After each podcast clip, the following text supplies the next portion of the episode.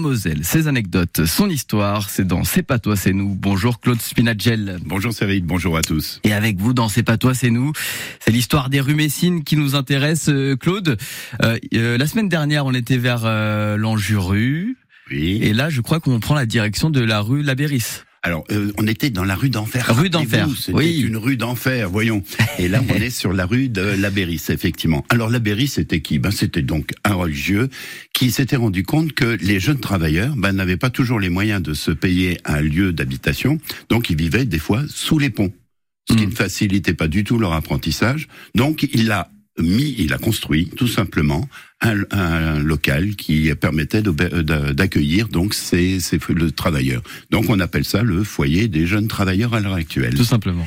Alors resituons quand même cette rue de la Bérissin. Elle va depuis la place Sainte-Croix jusqu'à la rue des Murs. Les murs, entendez par là le mur de maison, hein, évidemment, Mm. pas celle qu'on mange. Et donc, euh, qu'est-ce qu'on peut trouver dans cette rue-là On avait vu d'ailleurs, si vous vous rappelez bien, quand on avait parlé de la rue d'Enfer, on avait dit qu'à l'angle de la rue Béris et de la rue d'Enfer, il y avait une fonderie de canons Oui, que c'est vrai. Metz euh, utilisait parmi d'ailleurs les premières euh, cités euh, pour se défendre. Eh bien, on trouve également tout au début de la rue, en allant vers l'ancienne l'ancienne clinique donc de Sainte-Croix, eh bien, on trouve une ancienne échoppe. Alors, elle est typique des échoppes telles qu'on pouvait les trouver au Moyen Âge.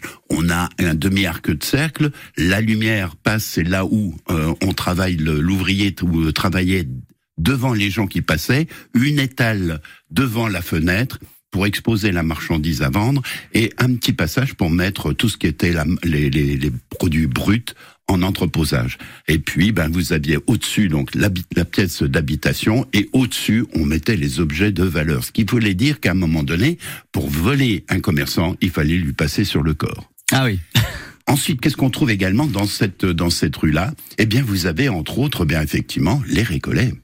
Les Récollets, c'est un lieu extraordinaire puisque Qu'est-ce que c'est les récollets? Alors les Récollets, c'est un bâtiment qui vient d'être restauré au niveau de sa toiture, qui est euh, magnifique puisque vous avez entre autres euh, Monsieur Peltre, euh, Jean-Marie Pell, qui avait euh, créé sa fondation, et on trouve d'ailleurs des carrés tels qu'on avait les plantes au Moyen Âge. Donc vous avez les plantes pour soigner tout ce qui était euh, le, le problème d'estomac, les poumons, etc. Donc Mhm. c'était donc les carrés. Et vous avez également les plantes médicinales dites poison, mais qui peuvent être utilisées en pharmacopée pour à dose faible pour pouvoir soigner également. Et bien là, vous aviez dans cette dans cette enceinte, ça a été tour à tour un, un hospice, un- ça a été euh, un accueil pour un orphelinat, ça a Mhm. été également un mont de piété. Et le pire, c'est que ça a été également l'endroit où on stockait l'eau pour la ville. C'était le château d'eau de la ville Ah. de Metz. Et à l'heure actuelle, on trouve entre autres ben, les, documents des archives euh, municipales, donc les archives municipales de la ville de Metz. Eh bien, là où est stocké la les, les, les documents, c'est là où était l'eau, donc de pour euh, pour le pour le desservir sur toute la sur toute la ville. Alors Mhm. pourquoi? Parce que d'abord, ben on a eu euh, Van Holt qui l'a utilisé. Pourquoi? Et c'est tout simplement parce qu'il a travaillé par tout simplement le concept des vases communicants.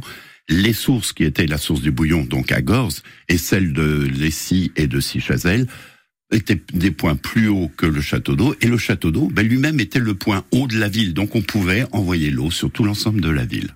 Et ben voilà, encore pour la fameuse histoire. Claude Spinagel qui connaît toute l'histoire des rues de Metz. Non. Oh, quasiment, Claude. Non, je découvre encore de belles choses. Laissez-moi un peu d'espoir, voyons.